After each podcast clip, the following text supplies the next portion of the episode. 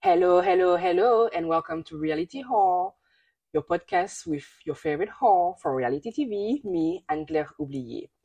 I haven't recorded a podcast episode in like two weeks. It's not that I didn't want to, I just could not. It was, I wanted to do a special episode for the Summer House premiere and the Real Housewives of New Jersey premiere, and I was just too busy, so I didn't even get to watch the episode like till the Sundays. And at that point, I was like, okay, there's no point of me doing any podcast episode. And then the next week, the same thing happened. Like, I was busy at work, I was busy socially, but I'm so happy to record that episode now. So this week, I'm going to be talking about the first part of the reunion of Real House of Potomac, the second episode of Summer House, and the third episode of Real Housewife of New Jersey. Oh, and also Vanderpump Rule is back, so yeah, I'm covering that too. I'll jump right into it with the first part of the reunion of Real Housewife of Potomac. So the reunion starts, and we have a little snippet from the Reasonably Shady podcast where Gizelle and Robyn talk about the woman that was at the hotel with Juan and that she was aware of it and that she wanted us to go to Patreon to like get more details. And then we got the also a preview, a, a little snippet of the Watch What Happened lives one on one with Robyn Dixon and Andy Cohen. I'm not gonna go back to that because that was like two weeks ago and it's a little too late for me to talk about it. We all know what happened. But what I'll say is Robyn needs to be fired. Fired. She is hiding her lies from us when she's on a show about her life. That's ridiculous. We need to fire that little troll. troll. That's the word of the week. And so then after that, they tell us two weeks earlier from the podcast and the Watch What Happened Live one on one was when the reunion was filmed. So we see the woman arrives, they're in their trailer, and Andy does his usual going to each trailer to talk about the um, to talk to the housewives. And uh, Andy goes to Karen's trailer and asks her how she feels about the fact that Sharon is here today. And Karen gives him a very shady but also you know what she means answer. And she's like, Well, Sharon deserves to be here today. Like as you guys filmed enough with her, you put her everywhere you could. And I agree. They just tried to be messy to put Charrisse everywhere. So Karen is not going to say she can't be here. You obviously want her here. So let her be here and I'll destroy her. Or I'll just pay her no mind. I don't know. Charrisse still using this part of the reunion. But I don't care. I'm not bothered by Charrisse. You guys love her. Good for you. I don't. And I appreciate that answer by by Karen. What the, what do they want her to say? She's the grand dame. She's unbothered by Charrisse. And that's all it is. So then the woman arrives on the set and they're all like, "Oh my god, the seating arrangement is weird." Yeah, we already we already talked about the seating ar- arrangement. It's really weird. It doesn't make sense, and even if the woman pointed out, it's like that. It's really weird. So then she goes and says hello to all the housewife individually, and uh, he's like, "Gizelle, you're seeing Jason." And I'm actually happy for Gizelle that she's uh, seeing Jason from Summer House. Um, they do look good together. Gizelle deserves some young D maybe it will make her be more into her life and less into other people's life. I'm very happy for her. Robyn is finally married after seven years of suffering through her storyline with Juan. She's finally married. He asks Karen how she feels about it. Karen says she's happy, but her face says otherwise. She looked like so bothered. She was like, hmm, hmm, well, I'm very happy about it. Well, Robyn without it. Robyn, I keep saying Robyn. Karen without that. But, you know, like I said, the Grand Dame, she will keep her head high anyway. So then we start off the reunion talking about Ashley and her situation, her divorce with Michael and the house that has a $13,000 mortgage a month. So she says that she loves the new house. It's seven minutes from her old house. And Michael has a key to her house and she has a key to his house. And she says that he can't pop in whenever he wants to. He has to give her one hour notice before coming in. I really don't understand why, like, Gollum would have a key to your house. It's your house. Okay, maybe he's paying the mortgage. So he's like, I want a key to the house. But no, no, no, you don't need a key to the house. You just need to text me and ask me if I'm home. And then if I'm home, you ask me, can I come over? And I'll say yes or no. I don't need a key to your house. You don't need a key to my house. If we're really getting a divorce, but you're buying me that house because, like we know, we learn after that she's not getting anything from the prenup, well, the least you could do is give me my privacy and not try to like insert yourself into my life by getting a key. Ashley, I thought she was really smart, Ashley, when she first came into the show because I was like, okay, girl, you're marrying that old ugly guy. You're getting all those, you're making all those schemes for him because you want the bag. But it turns out she's not as smart as she looks. She's very dumb. She makes terrible decision, and she might have Stockholm syndrome from Michael because like she keeps defending him. It's ridiculous. Then they start talking about a relationship with Luke, and she said that there were boundary issues between Michael and Luke because during a long weekend, Michael dropped off the kids on a Sunday because he forgot, quote unquote, forgot that he was supposed to have the kid until Monday. And Luke was at her house and he had to go back home right away because she didn't want the kid to meet Luke because she only had been seeing him for like a couple of weeks. And I say quote unquote forgot to that he was supposed to keep the kids the kids until Monday because there's no way Michael had forgotten. It was just being difficult.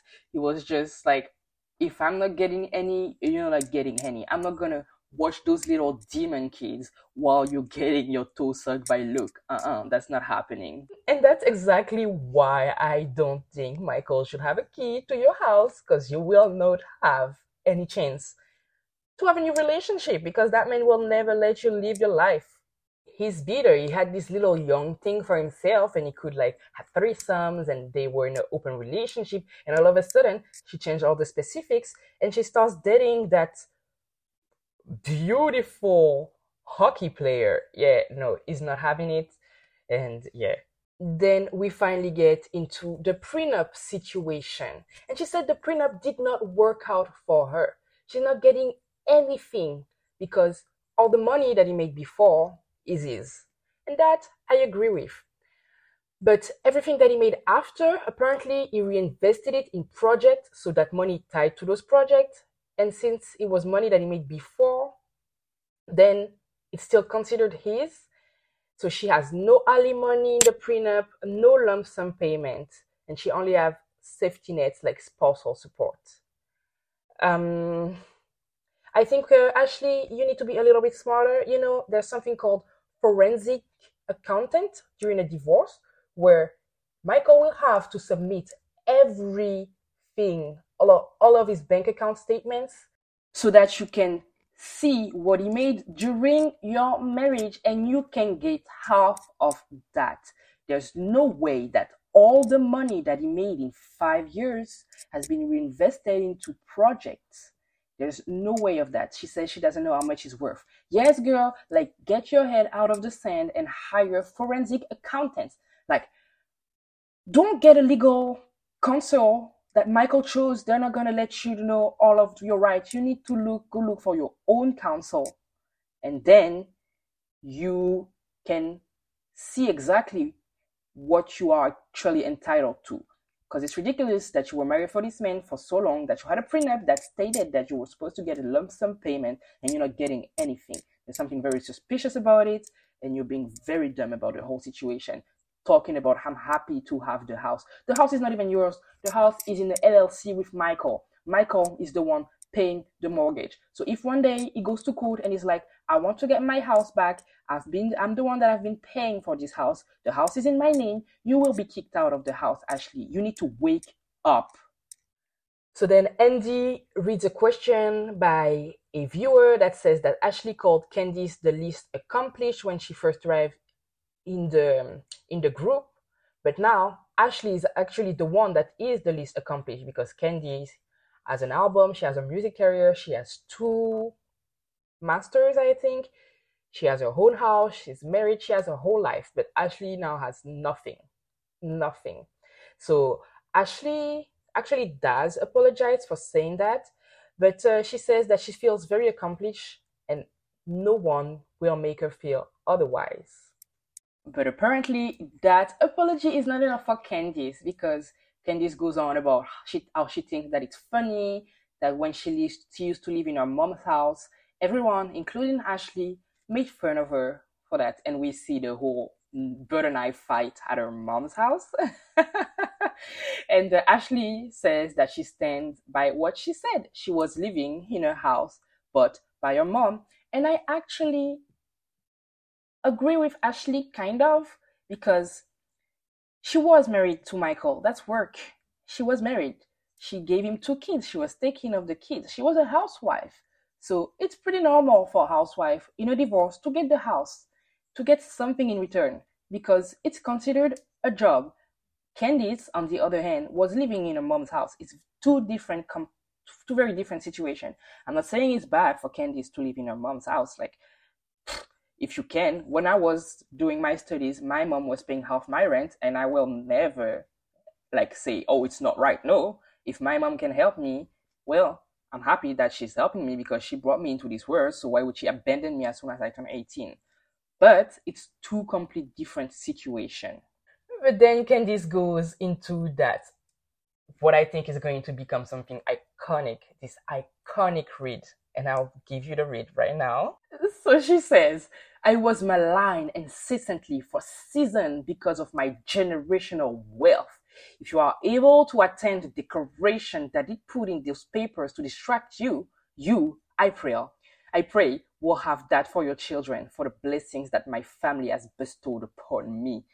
Oh, when I tell you, when she said that, I had to pause and I had to rewind the episode to really listen to what she says. I was shocked. Like, I'd rather you spit on me rather than you say that to me. If you are able to attain the decorations that he put in those papers to distract you, oh, this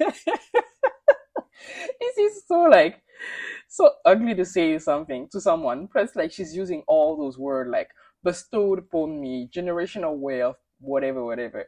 I love a good classy read, and I think that's why Candice is iconic. I can't believe that I did not like Candice in the first seasons. She has came so far, so far from her first season as to now. I think she is like the queen of the show. She is. And then Ashley, instead of taking her hail, she gets very defensive and she says that by the time she's 30, uh, by the time they are 30, her kids will have her, her house in their name. And even if they don't have a house in their name, actually, it's not bad. It's not the end of the world. If they have a house that you help them pay for, you should be happy about that. This is what all parents should want to be able to help their kids get better in life, advance in life, not be homeless, live in a beautiful $5 million mansion. If I can do that for my kids, my hypothetical kids, I will do it and I won't let anyone shame them for this. Anyway, after she says that, Ashley says that she will be keeping the Darby name because they are the Darbys. And she just wants to clarify that Michael is a great father. And she's not saying that because she has to for him to keep paying the $13,000 mortgage. No, no, no. She actually believes that Michael is a great father.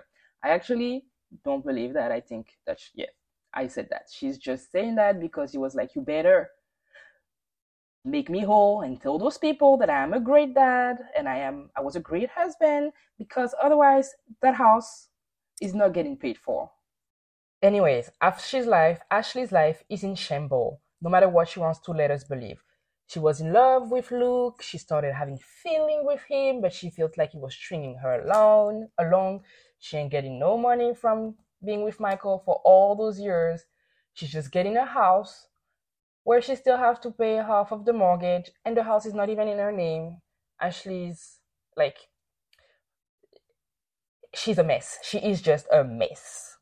Anyway, we moved on to Mia and her mysterious health scare, which turned out to be just a rash. But she keeps on lying. She says that she had multiple lymph nodes. She has to get a chest ray a chest ray, a chest X-ray to make sure that it didn't spread to her chest. But she still doesn't tell us exactly what she has. She's still under medical care. She's on medication. She has tissues growing in her reproductive organ. She saw Jesus' storyline and blah blah blah blah blah. She's just lying. She's just lying about her health care or uh, health scare. That woman has nothing. She just wanted attention. There was speculation online that her breast implants and her fillers and everything that she's getting done to her body was actually the reason why she had all of those health problems. And I actually do agree that's a very, very, very valid assumption. But they have um, ruled out the breast implant illness. Um, this is not what's causing her her problem. We still don't know, and I'm pretty sure we'll never know because she just has a rash. Then some viewers thought that Wendy was being an hypocrite because of the hot mic moment when she called Mia a liar right after saying to Robyn and Gizelle that they were being terrible person for calling Mia a liar to her face. And then Mia says no, like you just were being a snake and instead of telling me to my face, you said it behind my back. I don't know why people want people to tell them that they're lying to their faces. Like girl, if you're telling me you have cancer, I'm not gonna be like, no, you're lying. I'm gonna be like, okay, if you want to have your 15 minutes of attention for people while people are like caring for you and telling you you're good, I ain't gonna say anything. I don't believe you. And that's what Wendy's telling her. I believe you were lying, but why would I tell you that to your face? You obviously maybe believe that you could have cancer. So I'm not gonna tell you, no, you're lying. I'm just gonna think what I think, but in front of you, I'm gonna be like, yeah, maybe you have cancer. I'll just wait and see how it plays out. Then Mia tells her that uh, she wished that she had an opportunistic husband that would have filmed her when she was at the hospital getting the x-ray and all that. And Wendy is like so unbothered. She's like, next question. I'm sorry that my husband loves me. Next question. I don't care. She pays a no mind. I love Wendy for being like so. She she's not gonna give Mia what she wants. She's like she's over it. She she Mia she made like an ass out of out of herself, and Wendy knows it. She knows that us the viewers like know Mia is a liar, and so she's not even entertaining this this conversation. And then we move on to the actual situation we care about. The chiropractic business being stolen from them. So she tells us that um, G's brother is part owner of the company and he took them off the bank account and he revoked access to the access that G had to the bank account after a board meeting. And then she gets into numbers. There's three people on the board, there are eight people on the board two against one, but I thought there were eight people on the board. I actually understand what she's saying. Like, there's only three people on the board. They voted G out. I don't know why she's asked that trying to talk about the eight people on the board and her 40% ownership of the company. Doesn't change anything. If you own 40% of the company, but you're not on the board, you have no direct, you can't make no decision about the daily life of the company but apparently she was the CEO. So if she was the CEO, she would have been on the board, but she can't vote, but she's the CEO. See, she's lying. It's very confusing. But I do believe that uh, Gizelle's theory is the right theory. They were using companies' money to fund their lavish lifestyle, and they were making it look like it was good for the chiropractic business, but no, they were just stealing from the company. So they decided that they would revoke G's access to the company's bank account. And the reason I believe that's true is because now that they don't have access to that money, they cannot live in their huge house in Potomac. They had to move to Bethesda, whatever, the North Bethesda. They had to stop renting all those apartments that they were renting in Charlotte and Maryland because she's by coastal. Yeah, Mia, you were stealing from the chiropractic company. Just admit it. That's why they revoked your access. You guys are not smart with money. You are renting all those houses instead of buying a house.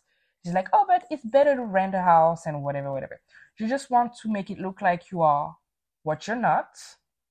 Because now we're asking you where you live and you live in a penthouse in North Bethesda. Why do you need to live in a penthouse if you're living out of your savings? Like, live in a little house like the rest of the people. You don't need like to try to keep up appearances. Like, it's ridiculous. So in the end, what she's saying is that they're to try to sell the company so that they can get their 40% of the company back and get their investment back, and that's it. But Mia is such a bad liar. Even when she's like up against the wall, she can't go anywhere. She still tries to lie. And she's such a terrible liar. No one believes her, but she believes her own lies. And that's why she will never back down and she will always make it look like those lies are the truth because for her, this is the truth. When they go back from break, it's now Candy's turn to be like on the hot seat so we actually see unseen footage of uh, Gizelle reading a DM that she received from Chris 15 minutes after the cameras went down, like the closing of season 7, and it reads, I'm sorry we didn't get a chance to talk this season. If I truly if I truly made you feel uncomfortable for that, I am sorry. But I'll be honest, I have been very angry about how this has played out and some of the words that have been used, and that is why I have been hesitant. So Chris says he's very sorry that he didn't get to talk to her during the season. Like 15 minutes before, she was with you in a group setting in the same room as you. You could have talked to her. You could have said all that to her while the cameras were rolling. I actually believe that Chris did not do that because he enjoyed being part of a storyline. He enjoyed the fame. He enjoys all of the housewife attention he's getting every, after all episode, after each episode, he goes on Twitter and he live tweets. Then when he's bored, he's like, I'm bored. Please send me question anonymously. He like interacts with a lot of the housewife fan. I don't like it. I don't like when a husband is like so after fame. It's real housewife, no, not real house husband. So Chris, you are not sorry that you didn't get to talk to her this season. You are happy that you got your 15 minutes of fame this season. And it was not even 15 minutes. It was like 18 episode about you. This is, yeah, this man is a joke. Candice makes a point to tell us that this message was sent before they got to see the season, before they got to see that Gizelle accused Chris of sexual assault, which I think is taking it a little bit too far because she says that that was the accusation made when Gizelle said that um, Chris grabbed uh, Ashley's friend's butt and that was before Gizelle accused Chris of being a sneaky link and wanting to be with her. So I guess that apparently the apology is being taken back. But Gizelle do does apologize to Candice and she said that she will apologize to Chris. But Candice is like, apologize when? When did you apologize? Apologize when? And Gizelle is like, I apologize right now. But Candice does not accept the apology and uh, Gizelle can shove it up her ass. And I agree with Candice. You can't do all that malicious thing. You can't malign me all season long and then once everything that you have been said have been disproved, you are apologizing and taking back everything you said. The damage has been done and a simple apology will not cut it and then they start arguing because Gizelle is like, everyone wants to make me look like a terrible person and I want to break families apart. Well, Gizelle, that's what you're doing. That is exactly what you're doing. And uh, that that's not what she's doing. She's just trying to bring up how she felt and she felt uncomfortable. And uh, all of a sudden, Robyn jumps in and she says, Can we agree that it's probably not the best idea for a married man to be in a hotel room with a single woman? Really, Robyn? Really? Can we agree that it's not the best idea? You should have shut your mouth, especially in light of what we learned that Juan was in a hotel room with that woman because what? She forgot her wallet and she couldn't. What? What? What? Makes no sense. Robyn, shut the fuck up. You need to stop being a hypocrite. And I need for Candice to realize that Robyn is not her friend. She's like, oh my God, Robyn is my big sister. Robyn is my big sister. Robyn does not value you, Candice. Robyn will never be your friend, Candice. She will always be loyal to Gizelle. She's not your friend because if she were your friend, right after the reunion, when Gizelle told her that she felt uncomfortable being in the hotel room with, with Chris by herself, you should have texted Candice and tell her about the situation. Even if you knew or thought that Gizelle was not going to bring it up on camera. If you were friends with Candice, you would have told her. Because when my friend tells me that something that my other friend has done had made her feel uncomfortable or that she felt slighted or that she's unhappy, I go and talk to that friend and try to mend, fence, mend fences and like try to be the mediator. You putting the um, putting Candice on blast at dinner, playing her IG live for everyone else to see, does not make you Candy's friend. Candice, wake up. Ashley and Robyn will never be your friend, okay? And then I was on Candice's side all up until she brought Gizelle's uterus in the fight. She's like, yeah, you should have put your dwindling uterus as in front of the camera, which she actually did. But Candice, I love you. I think you're main character. I think you're amazing. I just need you to stop attacking women on their womanhood or on their motherhood. Like you have you win the argument and then you say something that is so derogatory that we can't be on your side anymore. Like, really. Saying to a woman that just had to have an hysterectomy that her uterus is dwindling is actually disgusting. You lose your argument like this, Candice. So please do me a favor and just stop doing that. Stop doing that. Thank you and that's on what we end the reunion on uh, Gizelle dwindling uh, uterus apparently. So I like this part of the reunion. I loved Mia like scrambling to make us believe that she's still under medical attention, that we still don't know what she is. She doesn't have cancer, but we don't know what she has. I liked the fact that Candice gathered Ashley and gathered Gizelle at the end. I really love it.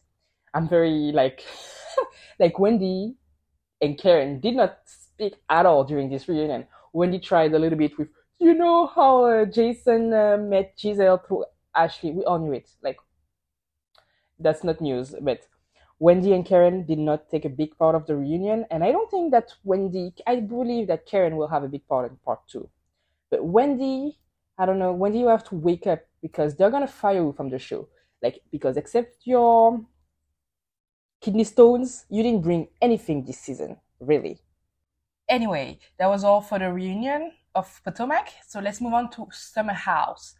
Summer should be fun. And so far, it hasn't been fun. It has all been work, work, work, work, work, and no fun. Drama, drama, drama, drama, and no fun. I don't mind the drama, but I do mind the work drama because it's hard for me to make my opinion about it because I don't know if what Carl is saying is true, what Kyle is saying is true.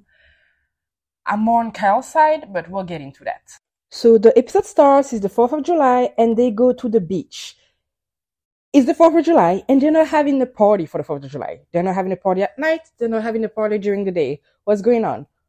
This is not the summer house I've been wanting I don't want to see them interact only with each other for the whole summer. I want parties. I want, I know we complain all the time about the parties, but when they're not there, we're like, where are the parties? Where are the parties? But the 4th of July party is an institution in the summer house life. So I needed a party and I was very disappointed. Anyway, so they're at the beach and Chris tries to flirt with Sam, but Sam doesn't care because Chris made a big mistake. He introduced his other friends to a bunch of girls that he didn't know before he got to bag any of them. So he's not bagging anyone this season, I'm supposing, because we all met Jarrez, and Jarrez is the hottest. And he comes to that beach party and he knows how it's done. He's bringing a guy that's less hot than him around those girls. But let's come back to the Jarrez subject. He's hot. He's hot. He's shirtless. He has a six pack. He's tall. He has light colored eyes. He is really, really hot. Anyway, so we see that Mia is still hung up on the Carl and Lindsay situation, and she wants to have a conversation with Lindsay. So she pulled Kyle for a conversation. Mia is very, very, very smart. She's trying to get allies in that fight. And she knows that Kyle will be an ally to her because he's been talking shit about Lindsay's and Kyle relations since the beginning, even though it says I've been the first to be like happy for them. But no. But Mia is being very smart in that fight. So she asked Kyle if he had a conversation with Carl, and Carl said that he didn't have a conversation with him in a very long time. And uh, Mia says she's not trying to compare her and Carl's relationship to Kyle's and Carl's to Kyle's and Carl relationship, but that's what that's exactly what she's doing. I really don't like the fight. Like Mia's fight is ridiculous. Lindsay has all the right to think that it was inappropriate what she done, and Mia will not admit to what she's done wrong. And I'm kind of turned off by that, put off by that. I really like Mia last season, and this season I feel like she's been a little dramatic for nothing. But anyway, we'll get into that once they we reach the conversation that they had. So in the end of Mia's conversation with Carl, Kyle, Kyle says that he'll have a talk with Carl and she should have a talk with Lindsay. So Carl and Kyle finally have a conversation. Kyle tells him that he feels like something has been off and he doesn't know why. And Kyle tells him that he's just been busy with the move with Lindsay and everything. I think that's a shitty mis- that's a shitty excuse. Like you are busy for maybe one or two weekend, but you moving on, moving in with Lindsay is not a reason for you not to reach out to your friends. Something else is going on. You've just been avoiding him. And yes, he's been avoiding him because he's now in a relationship with Lindsay and Lindsay has a problem with everyone. And she might have told Carl, if you're really with me and you really want to be with me, you can't be friend or be like friend, not not friend, but you can't hang out all the time with people that keep on bashing me and trash talking me.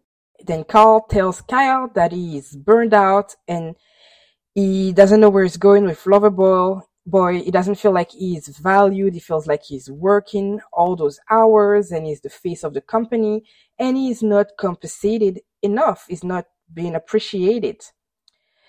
And uh, tells Carl that he thinks that actually Lindsay is in his ears because before he got with Lindsay, he had no issue doing all that. But now that he is with her, he has a problem doing all that. And Carl admits it. He's like, yeah, I complain to Lindsay a lot. And he has to listen to the advice that she's giving him because she is looking out for him and she has opened his eyes on what his value is. So Carl is not even like saying, no, you should not blame that on Lindsay. He's like, yeah, yeah, yeah. I've been complaining to Lindsay and she's been telling me, well, just ask for more money or quit. Carl says that he just wants more honesty and he says, okay, we're good. And they hug it out. But in his in his confessional, Carl says that he's mad and he thinks that's bullshit.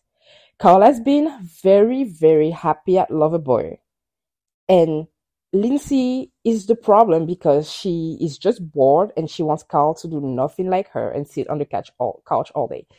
I don't think that's that. I think that's just Lindsay is seeing Carl doing all those appearances for Loverboy and she's like, oh, you're not paying an appearance fee. So you should ask for more money. You're not valued. You are a reality TV star. Loverboy is a reality TV brand. So every time you make an appearance, you should be compensated. I think that's bullshit because Carl, that's part of your job to be the face of the company. You should not be getting paid more for doing your job.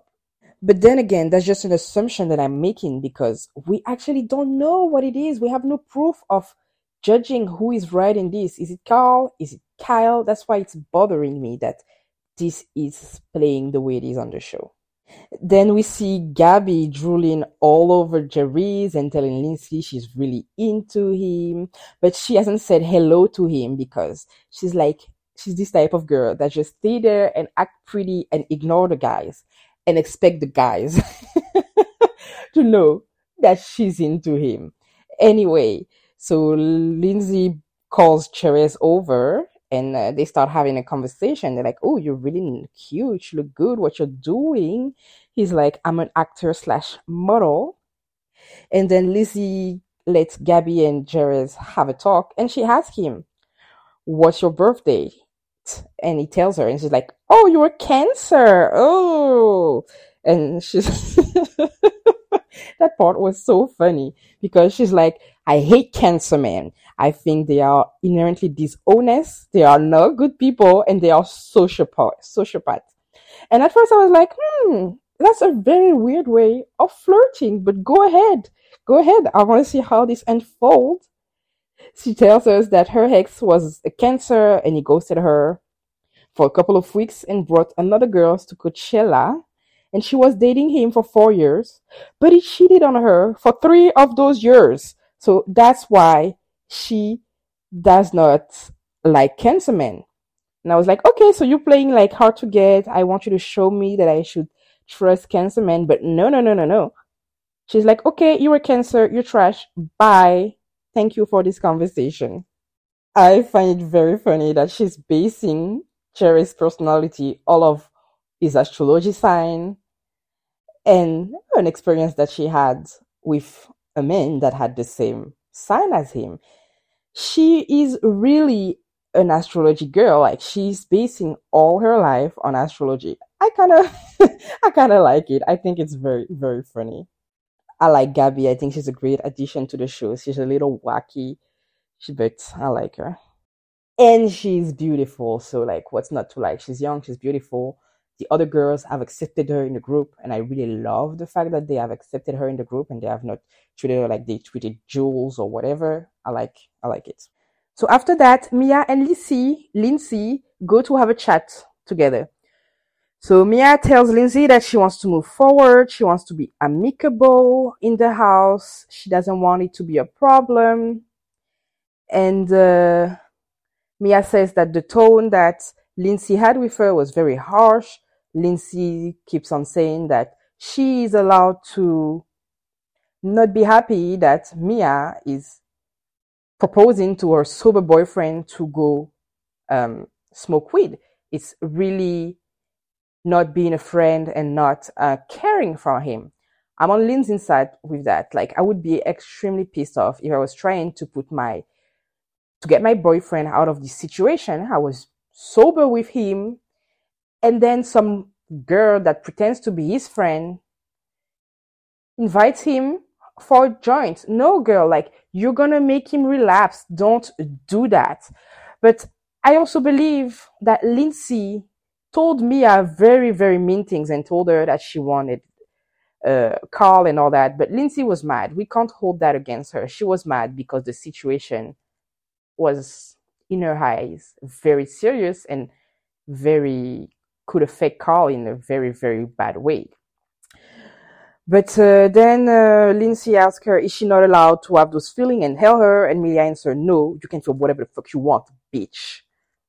And then Lindsay like, did you just call me a bitch? And it's like, no, I just call all my friends bitches. But Mia, you just said you're not friend with Lindsay. So which is it?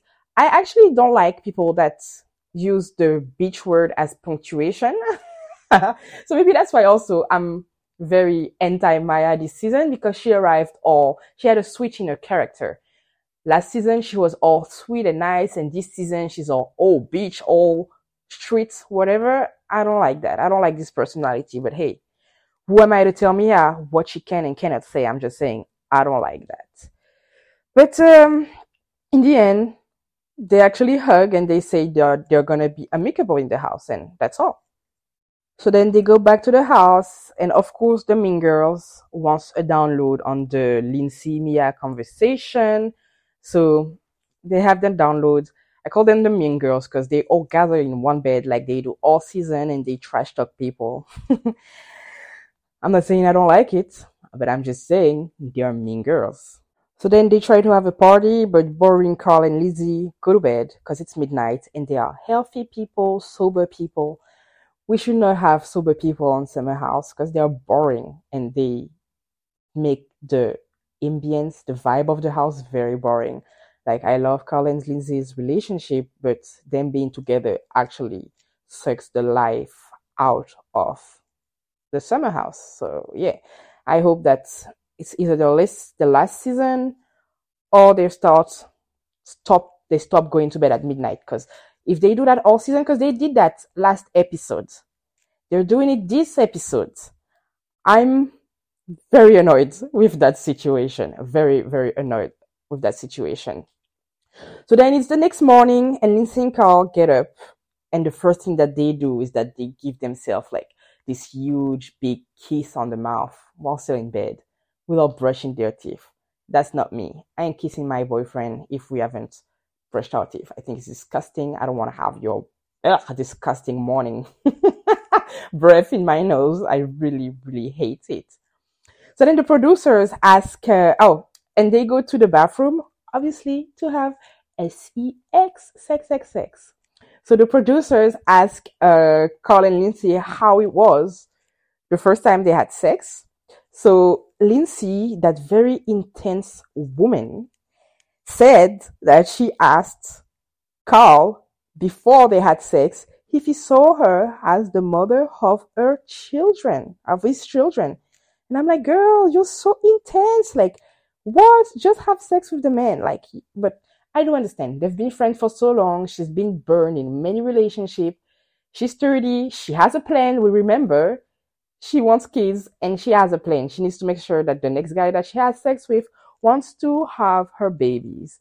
So she's just making sure that that's that's the intention of Carl but I'm actually very annoyed with their relationship. Like I just said, I can't. I really don't want. I don't. I. I don't know why, but I don't like seeing happy people on my TV. Maybe I'm unhappy. I am actually not happy, but I want to see drama. I love drama. I watch those shows for drama and terrible relationship and seeing them all lovey-dovey, pretending because I believe that they're pretending. Pretending to be in love like that on TV actually bothers me. It bothers me.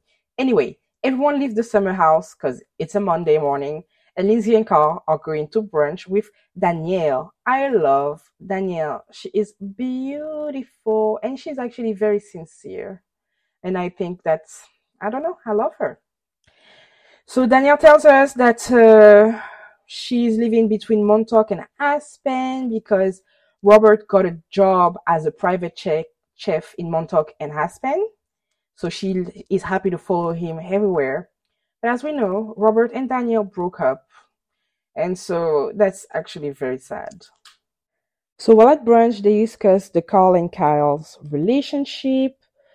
Carl says that he doesn't want to work in the alcohol business anymore as he's sober and he has to go to all these bars and he feels like it doesn't fit with his lifestyle anymore. And that's why he's rethinking his relationship with Loverboy.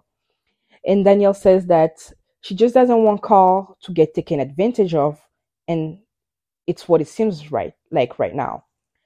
And uh, Danielle is on Carl's and Lindsay's side because that's their friend, but I'm wondering how she'll feel at the end of the season because, as we know, Danielle and Lindsay have a falling out, and in this episode, Danielle is going to bat for them, and I feel sad because, well, she's going to bat for people that thinks that our friend, the Tres Amigos, but we I want to know what Danielle feels at the end of the season because right now she's on their side, obviously, but we'll see because she doesn't she obviously does not have all the details, just like we don't have all the details.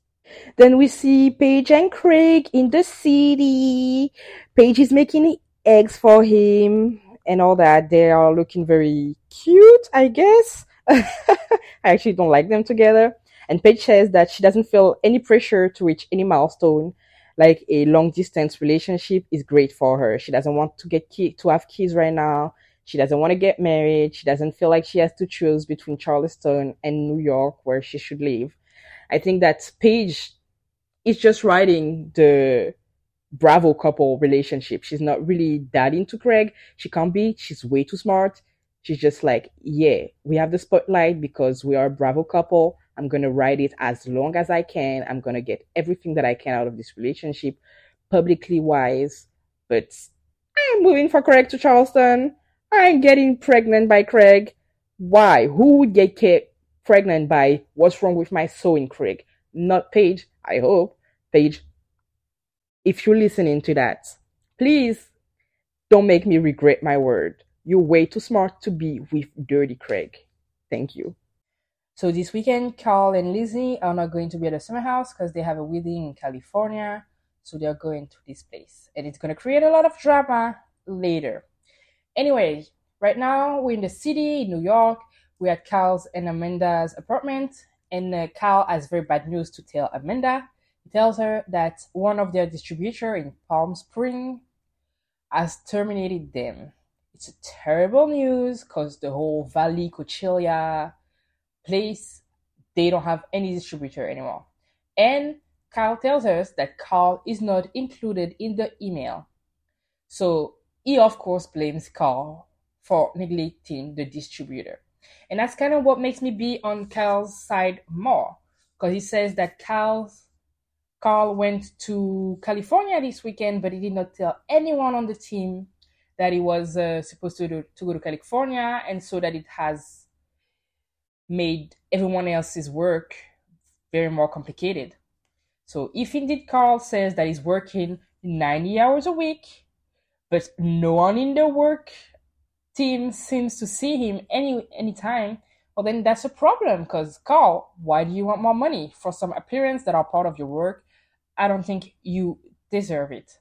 And uh, Kyle tells Amanda that I will have to ask Carl where he spends his time, and they'll not, they'll need to have a really deep work conversation. Then Amanda tries to remind Kyle that Carl is his friend and that he should be a little bit more lenient.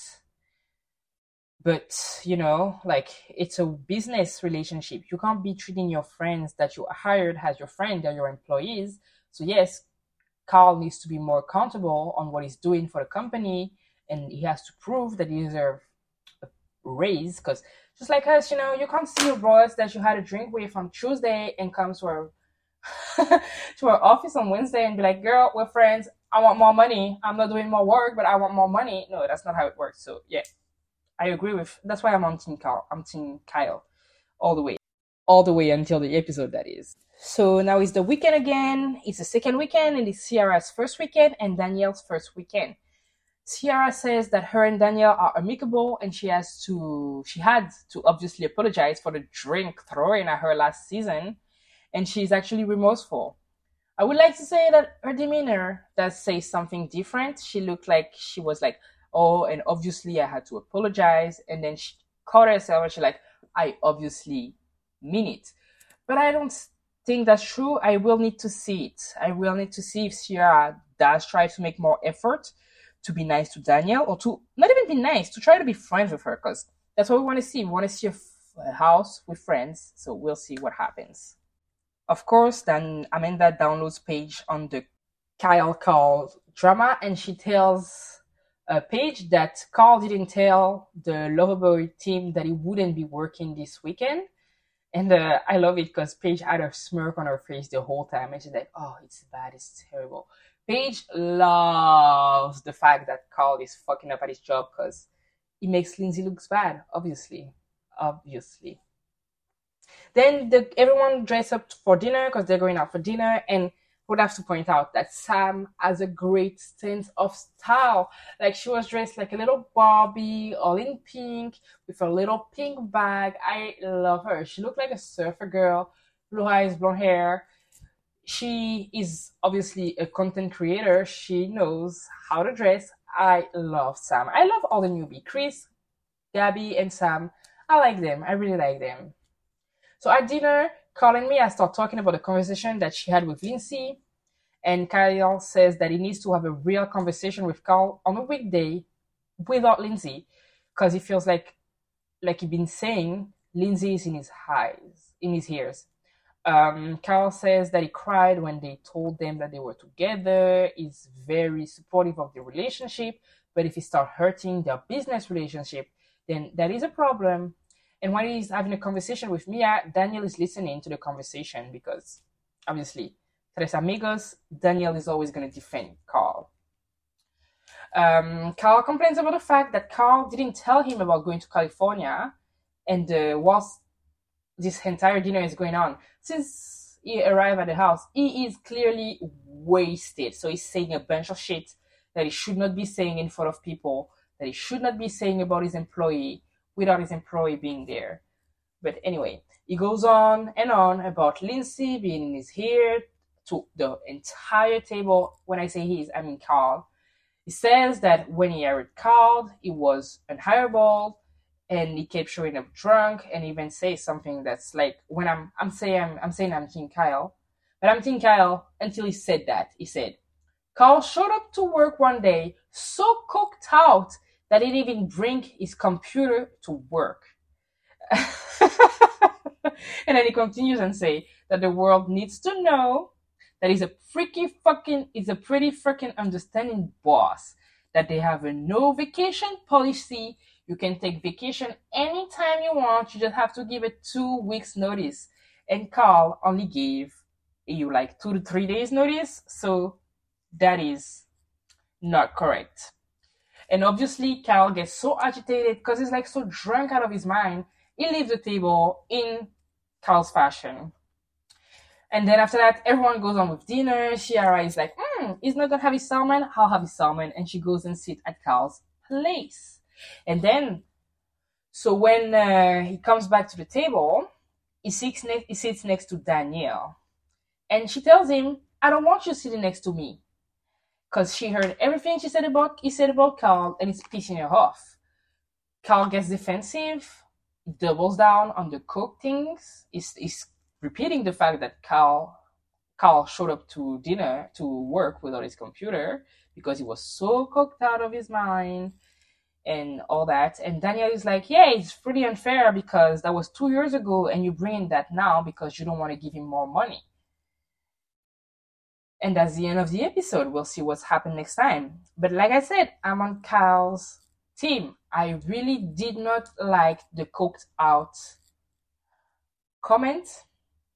But if it's the truth, then yes, Carl does not need more money if doing those appearances are part of his job description.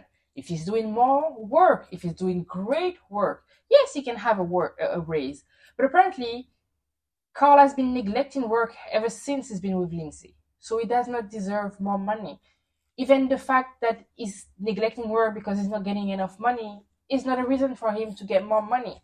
Like it's such a weird line when you are, a friend, but you still have to treat them like your employee. We're friends outside of work, but at work you have to do your job, do your food, like like Sandy would say, do your fucking job, Carl. So that's all I'm gonna say. Right now, I'm on Carl's side. I hate seeing the Lindsay Carl relationship. I think it's gonna hurt Carl in the end because Kyle did give a pretty big chance to Carl when he was unhireable. He, we remember, like he tried to get a job, but he could only get that job for like two weeks, and then he would get fired, and then he would get another job, and he would get fired. And Kyle is the only one. Kyle is the only one that believed in him. So yeah, they should, yeah, he should like start be more aware of himself and more aware of his competencies. Maybe I don't know. I would like to see how it unfolds. So now let's move on to Vanderpump Rules. So it's season 10, episode 3, and this episode is called Troll Meets. That's such a ridiculous name because Katie is such a ridiculous person. She's she's like such a Karen. I I wanted to believe for the first two episodes that she had changed, but Katie will be Katie. Katie will Katie till the end. So the episode starts with Lisa arriving at SUR, and she goes directly to to Peter. He says he doesn't remember much as he got drunk after Raquel told him she was not interested. And he's like, No, it's not because uh, Raquel dumped me. And Lisa is like, Ha ha ha, I don't believe you. I think it's because you were sad that Raquel doesn't want you. And I think so too, Peter. You have nothing else in life than other than SUR and the girls that you can pick up at SUR. But like Lisa says, it's not 2012 now. Me Too has happened. You can't date your fucking employee, Peter. And go get a girl that's your age to date. Or a girl of whom you're not in position of power so that she can say no if she's not interested. Thank you. So then we see Raquel and she's late for work because Graham, her dog, is sick and she has to take him she had to take him to the vet and then she took him for a walk. So Lisa asked her, Are you late, Raquel? And she just told her this excuse and starts crying because she now knows how to get out of any excuse with Lisa. You bring up a sick animal, and Lisa will start to tear up and she will let you know that you did nothing wrong, everything you did was right. You could have been four hours late to work, but if that little dog is taken care of, you're off the hook. and then Lisa tells her that she's disappointed that she was dating Peter. She should know better. And uh, then Rachel says that she handled things with Peter. Lisa is happy about it, but she feels like Raquel has lost her direction since James and her broke off their engagement. Raquel starts crying. She's still in love with James, and he just replaced her so quickly with Ally, and he pre- is pretending that he loves Ally more than he ever loved Raquel, and she feels a little slighted about it. So they cry on a napkin about it, and then Lisa is like, "Shoo shoo, go to work, and please change that napkin, please." Lisa is really truly a good reality star, cause like she loves to make her employee cries, and then she's like, "Okay, now time to go back to work. Stop crying. You don't need to cry. Calm down." And go to work, please. Anyway, I think that uh, Raquel and James broken off their engagement is the beginning, is the origin of the villain era of Raquel. Because Raquel this season is a totally different person. She is unapologetic, she doesn't care whose feeling she's hurting, except when it comes to James. But for any other person, she doesn't care. And I love this Raquel.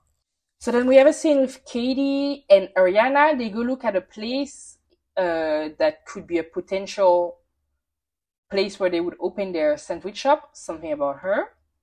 Um, but uh, they are still looking for investors because they lost Randall as an investor because he's no longer dating Lala, and also turns out Randall is broke and has been broke for a very long time and now everything is catching up to him.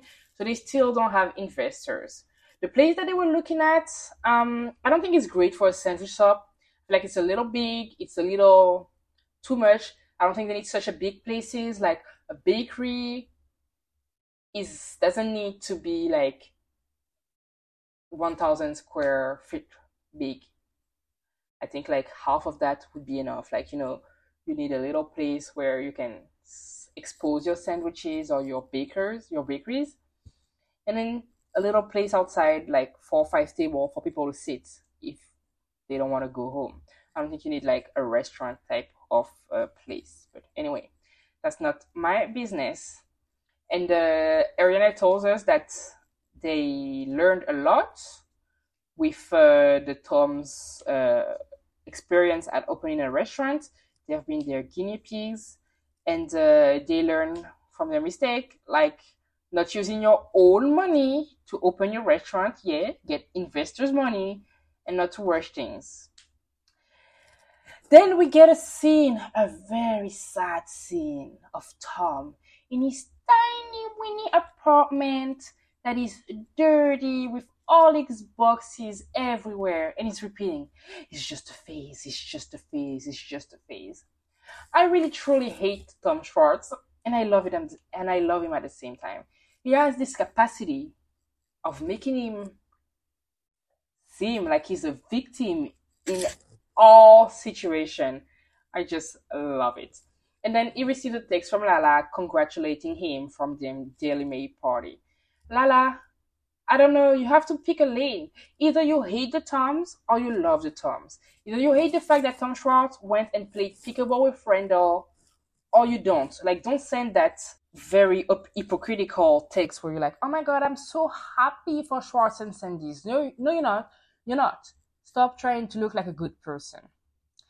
Anyways, then uh, at Tom Schwartz's apartment, Scheana comes to do the podcast with him. He says, "Oh my God, I wanted really to console you because he went to bed at 4 a.m. and he was hanging out with his uh, friend Jo.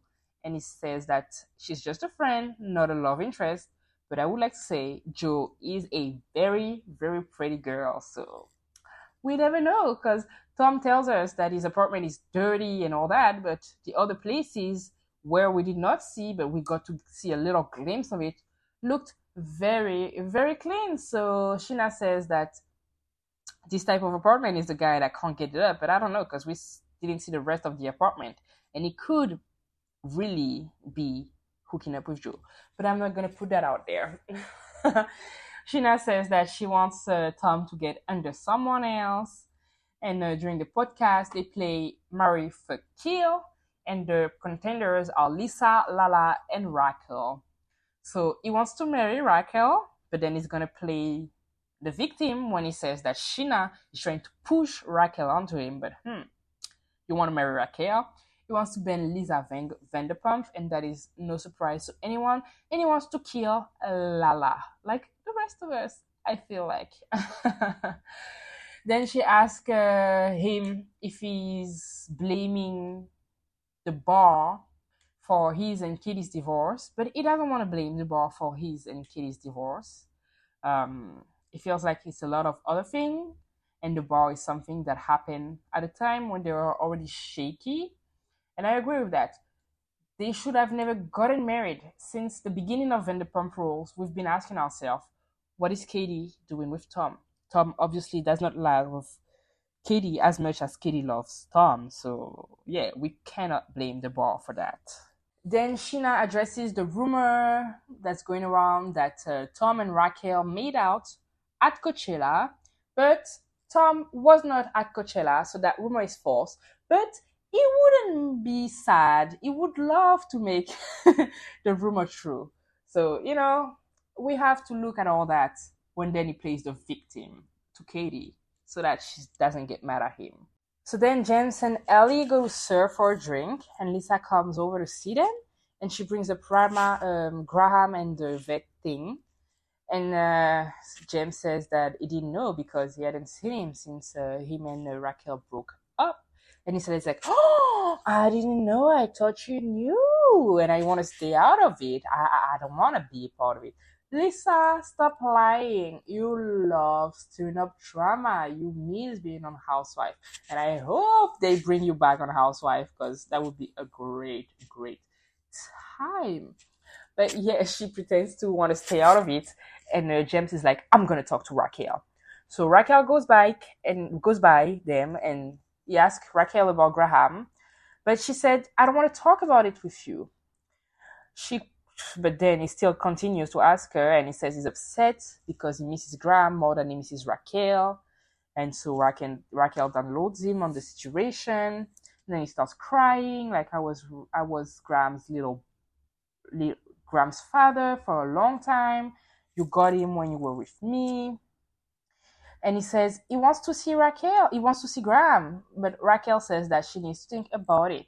And then he says Raquel is being very dumb and stupid about the situation. I don't know why he wants to see Graham so bad. It's not your dog. You guys had an agreement that when you break up, if you ever break up, and you did, Graham would belong to Raquel. You have the right to know anything that happens in that dog's life. And you crying and calling Raquel dumb and stupid is another reason you should not be in that dog's life because you keep staying in Raquel's life and you're gonna mess her up.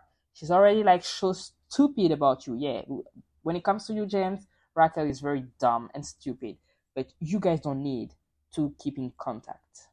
So then we have a scene with the Toms at Schwartz and Sandy's, and they tell us that the Daily Mail party made it seem like they were open, but they are still not, and they have a lot to do because they still have no menu, no cocktail list, no front staff, and no back staff. So they basically have nothing but the place. and it's been what, like three years since they started that project? What have they been doing? Just thinking about psychedelic things to put in the restaurant. Like, guys, you need to pull your fingers out of your ass and get that restaurant open. That's what like Greg was complaining to Lisa at the party. He was like, these guys have no idea what they're doing because yeah, they actually have no idea what they're doing. They don't know how to hire staff. They don't know how to get like they don't know how to do anything. Like they need to stop being so slow and think so much about things and start acting and like to let us know that people really want the restaurant to be open. Some random couple walks into the bar, like a couple that looks like they are from Colorado and they plan their entire trip to Los Angeles around their dinner or lunch at Schwartz and Sandy's. And they walk into the bar and they tell, tell them it's not open. Guys, we want the restaurant to open. Like, come on, do something. I'm rooting for you guys. You just need to act right now. Everyone is rooting for you guys. You guys just need to act on it. Anyway, Lala, Katie, and Raquel go to dinner. Lala tells us that she feels connected to Raquel because the both of them just left their relationship and it was very life changing to them. And she feels like now that Raquel is no longer with James, she has a little bit more going on in her brain. And I will say, I do agree with Lala. Now that Raquel is her own person, she can think for herself. She looks a little bit more smart, a lot more smart, and yeah, she's really way more interesting. So Kelly says that she went to Tom's apartment to drop off her dog, and he told her that he did the podcast, and that Scheana told him during the podcast that she really wanted him to start dating Raquel. That's again another example of Schwartz not taking accountability for his doing. Scheana did not put a gun, a gun up to your head and told you how to do the podcast. No, she said, Do you want to do my podcast? Yes or no answer. And you said yes. So why now to Katie, you made it look like she's forcing you to do the podcast, she's forcing you to talk about your divorce, she's forcing you to date Raquel. No, that's not what's going on right now. And while the conversation is happening, Raquel is taking like a very deep sip of her martini. She looks so guilty. That's the face of someone that's like, mm, you know, I kind of want to fuck your ex husband. but I don't know how to let you know that. Obviously, Lala is shocked. Lala is like, oh, my god, I can't believe that she's trying to do that. She's not a real friend. Lala, shut the fuck up. And then Raquel says that Scheana did try to push Schwartz onto her. Katie, Katie says that she feels betrayed because Scheana was a bridesmaid in a wedding. Yeah, she was a bridesmaid in your, your wedding because Katie, you have no friends since uh, Stassi decided not to be friends with you, and the only friend that you had that still wanted to be friends with you is Scheana. Raquel says that the more she thinks about it, the more she does like Schwartz, and she wouldn't date him but she would maybe hook up with him. Lala gets mad and she warns her about dating Schwartz, and she's like, There's gonna be the body dropped, and it's gonna be over you dating Schwartz. E.T. says that her feeling would be hurt by that, and she's not ready to see Tom dating someone in their friends group. And Raquel doubles down, but she said she wouldn't fuck him, but a little flirt never hurt anyone. Raquel does not want a relationship right now. She's still hurt by James. And she keeps hearing that he had other girls during the relationship, and she's really hurt by that. And at this point, Lala admits that her and James hooked up at the beginning of James' relationship with Raquel and her relationship with Randall. So, like, why are you coming down on Raquel and telling her there's gonna be body dropped if you start dating Schwartz when you cheated on your boyfriend with Raquel's ex fiance. Lala, you are a fucking hypocrite and you have no way, no right to be like, yeah, you can't date Schwartz. Shut the fuck up and mind your fucking business and stop fucking men in relationship, Lala. Stop being a fucking hypocrite. Then we move on to a scene where Sandoval is rehearsing with his band and James arrive because he's going to open for them at their next show. And we learn that Sandoval pays out of pocket for everything for rehearsing, for the food, for the tour, for everything. And like I thought that those guys were friends of Sandoval's. I thought that Sandoval and the most amazing were like a group of friends that decided that they wanted to start doing music and that's that. But no, Sandoval is paying for all that. So Sandoval ego is so big that he's ready to spend big bucks on this. Instead of opening his fucking restaurant, Sandoval, stop spending all your money on the most amazing and the Tom Sandovals and start spending money on Schwartz and Sandy's. Something that will actually bring money to you.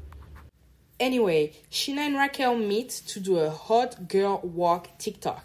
And what is a hot girl walk TikTok? It's basically a walk, a TikTok where you is where you are walking and you're saying everything that makes you hot. this is so ridiculous, but this is show Scheana. I love it. So during this walk, Raquel tells Scheana that she thinks that she's going to let James see the dog. Very, very big mistake, Raquel. You need to cut that man out of your life. And uh, then Scheana brings up the fact the fact that uh, Tom did a podcast, and Raquel tells her that she knows because Katie told her that she was really unhappy about it, and that she feels like she's meddling about her in their relationship, and that she's pushing Raquel onto Tom. And uh, Scheana says that she's not pushing them together. She, when she heard that Raquel said that they hadn't made out yet, yet, because Raquel said we haven't made out yet she thought that Raquel was interested. And also, according to her, Katie, Katie, well, while they were in Las Vegas, told her that she heard about the rumor about Raquel and Tom, and that if, were, if it were true, she would embrace it because Schwartz need to start dating. So Katie, that's what I that's why I don't like you. You don't show your true feelings. You always pretend that you're above everything and that you're unbothered. So people assume that you're telling them the truth because they're supposed to be your friend. And so then they do stuff. And when they do those stuff, you get mad at them and you call them little troll. You're not a girl's girls, Katie. You are, you are the troll, actually. You are the fucking troll and you are a mean girl. So then Lala and Katie go on a double date and it's a really, really, really awkward date.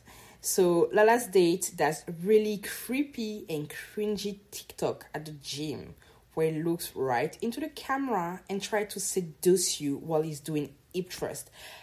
I would like to tell to all the men that do that, please don't. Like I just said, it's creepy and it's cringy. I don't find it sexy to look that a man is looking right into the camera, so clearly right into my eyes and he's trusting. I don't care how light your eyes are. I'm not interested in you doing that. This is disgusting. This is this is creepy. Maybe not disgusting. Maybe I'm being a little too harsh, but this is fucking creepy. And then Lala is doing all is saying all those really cringy she's things and she's trying to be like, ah, I'm a liberated female with my sexuality and I love to to like I love to like uh, shock people with what I said. I have a very clean mouth. You want to know why I have a very clean mouth? Because I haven't given a blowjob in a really long time. It's been nine months, and I will burn this place down if I drink because I'm a sober motherfucker. I don't want to hear that on a date, Lala. No guy wants to hear that on a date, Lala. This is not sexy. This is cringy, cringy. Then the girls go to the bathroom. They're not feeling the guys. They're not gonna marry him. They're not gonna marry them. They leave the date. But like it's so controversial. Lala, you claim that you want to be fucked really good. You're not looking for a husband, but you cut the date short because you don't see this guy as your next husband. I thought she just wanted to be fucked. That's then again, Lala tries to put out a persona. She tries to put out things that she wants but then her actions don't follow what she says. That's why I'm saying Lala is a fucking hypocrite. So then we have a scene with James and Raquel at the park with Graham. They're very happy. James is very happy to see Graham. Graham remembers remember him and he's like, I knew he would, he would, remember him. Me. I'm his dad. No, it's a dog. He's he remember he remember smell and you still have the same smell, um, James just a little bit more alcoholic. So yeah, whatever. So then uh, Raquel, I don't know why she does that. She brings up the fact that she knows that he and Lala had sex at the beginning of their relationship. So Jim blames alcohol and he says that Lala kind of forced him to do it. No, Lala did not force you to do it. She did not sequester you in a room and was like, you have to fuck me or else you're not leaving that room. No, you wanted to fuck her, you fucked her, and that's on that. Like, and then he gets very defensive and he starts talking about Peter and insulting Peter. Like, everything that James does let us know that he's bothered about the fact that Raquel broke off their engagement. James, you're not you're not like how do you say that? You're not um fooling anyone. We know that you're bothered about the fact that Raquel broke off the engagement. The only one that can't see that is Raquel because she's too deep, she's too in love. But us viewers, we can see. And Raquel, I would like to tell you, wake up and stop trying to get an apology from James. Well, that's it for me. Thanks for listening to that episode of this week. I'm sorry it came out a little bit late, but I had a lot of things to do. I need to stop saying that. But thank you for watching it and see you next week. Bye.